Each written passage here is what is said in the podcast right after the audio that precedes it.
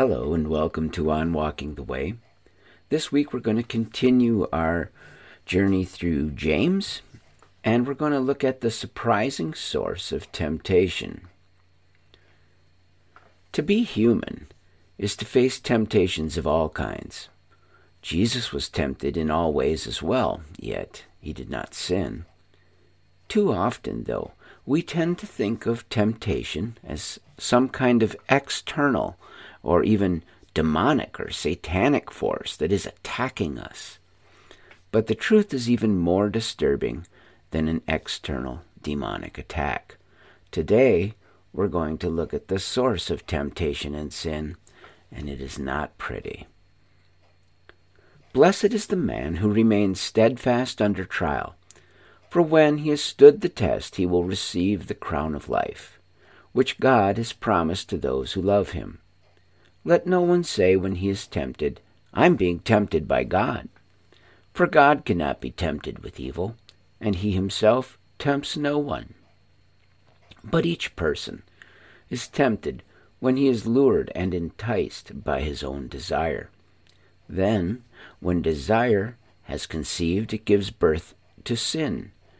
And sin, when it is fully grown, brings forth death. Do not be deceived, my beloved brothers. Every good gift and every perfect gift is from above, coming down from the Father of lights, with whom there is no variation or shadow due to change. Of his own will, he brought us forth by the word of truth, that we should be a kind of firstfruits of his creatures. Well, God is good. We've talked about this before. But the first lie the snake told us was that God was withholding good things from us, and therefore, if we wanted good things, we were going to have to take them for ourselves. In other words, God is not good and cannot really be trusted. But did the temptation really begin with the snake, or did it begin someplace a lot closer to home? What were we doing under the one tree that God told us we could not have? Why were we examining its fruit to see if it might be good to eat? Why were we interested in a source of knowledge that God had forbidden? The snake did not give us our wandering desires, he simply exploited them. The actual pressure to sin was not external, it was internal.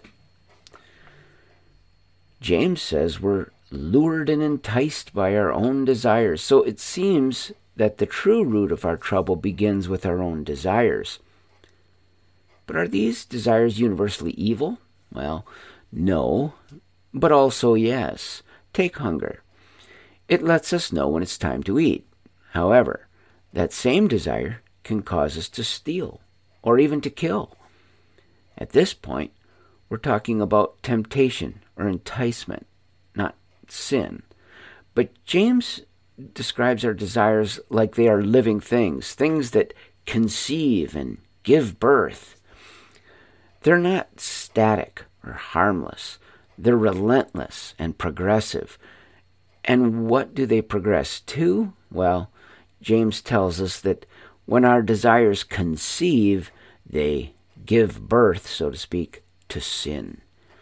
And when sin grows up, its child is death. So let's look at this whole passage together for a second. This little passage is an example of, of what is sometimes called an inclusio, which is an idea sandwiched between two instances of another idea. It is a technique used in the Bible for emphasis at times. So here's the big picture inclusio of what James is saying God is good, He's not the source of temptation and evil. Our desires, on the other hand, lead us to sin and death. And then he wraps this little inclusio up with God is good. All good things come from him, and he never changes. The point here, when you see these ideas together, is pretty obvious.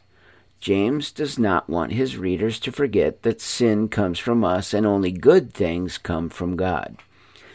It seems then, as now, people are all too eager to blame others, the devil, or even God himself before considering the role of their own evil hearts in their failures. So are we doomed? How do we overcome ourselves? When I think of this, I'm reminded of my dad who used to tease me when I was trying to impress him. And he'd say, That's nothing. Why, when I was young, I could jump in a bushel basket and lift myself ten feet in the air. It made me laugh, because even then I knew you couldn't lift yourself into the air. I mean, not ten feet anyway. Funny how we think we can lift ourselves all the way up to God, though. Faith is believing that Jesus has done what we cannot. Faith is believing that one has died for all, therefore all have died. And he died for all, that those who live might no longer live for themselves, but for him who for their sake died and was raised. From now on, therefore, we regard no one according to the flesh. Our desires flow from our old natures. But we are not who we were. Through Jesus we have died, and the enslaving power of those desires died as well. Believing this and walking in that faith is true freedom. We are not doomed to live a life of endless failure. So this week, let's not live as though nothing has happened. Let's not act as though we are on our own against our desires that entice us to evil. This week, let's remember that our new creation in Christ is an eternal life, destined to be conformed to the images to the image of his son as Paul says. When our desires rise, let's remember that Jesus has conquered the cross and is more powerful than our desires. And the Holy Spirit now does in us what we are not able to do for ourselves. And let's encourage each other with that truth. For God has done what the law, weakened by the flesh, could not do. By sending his own Son in the likeness of sinful flesh and for sin, he condemned sin in the flesh in order that the righteous requirement of the law might be fulfilled in us, who walk not according to the flesh, but according to the Spirit. For those who live according to the flesh set their minds on the things of the flesh, but those who live according to the Spirit set their minds on the things of the Spirit. For to set the mind on the flesh is death, but to set the mind on the Spirit is life and peace. Romans 8 3 to 6. You see, our temptations spring from our own desires. That's true. But something greater than our desires is at work in us, because God really is good. Have a great week.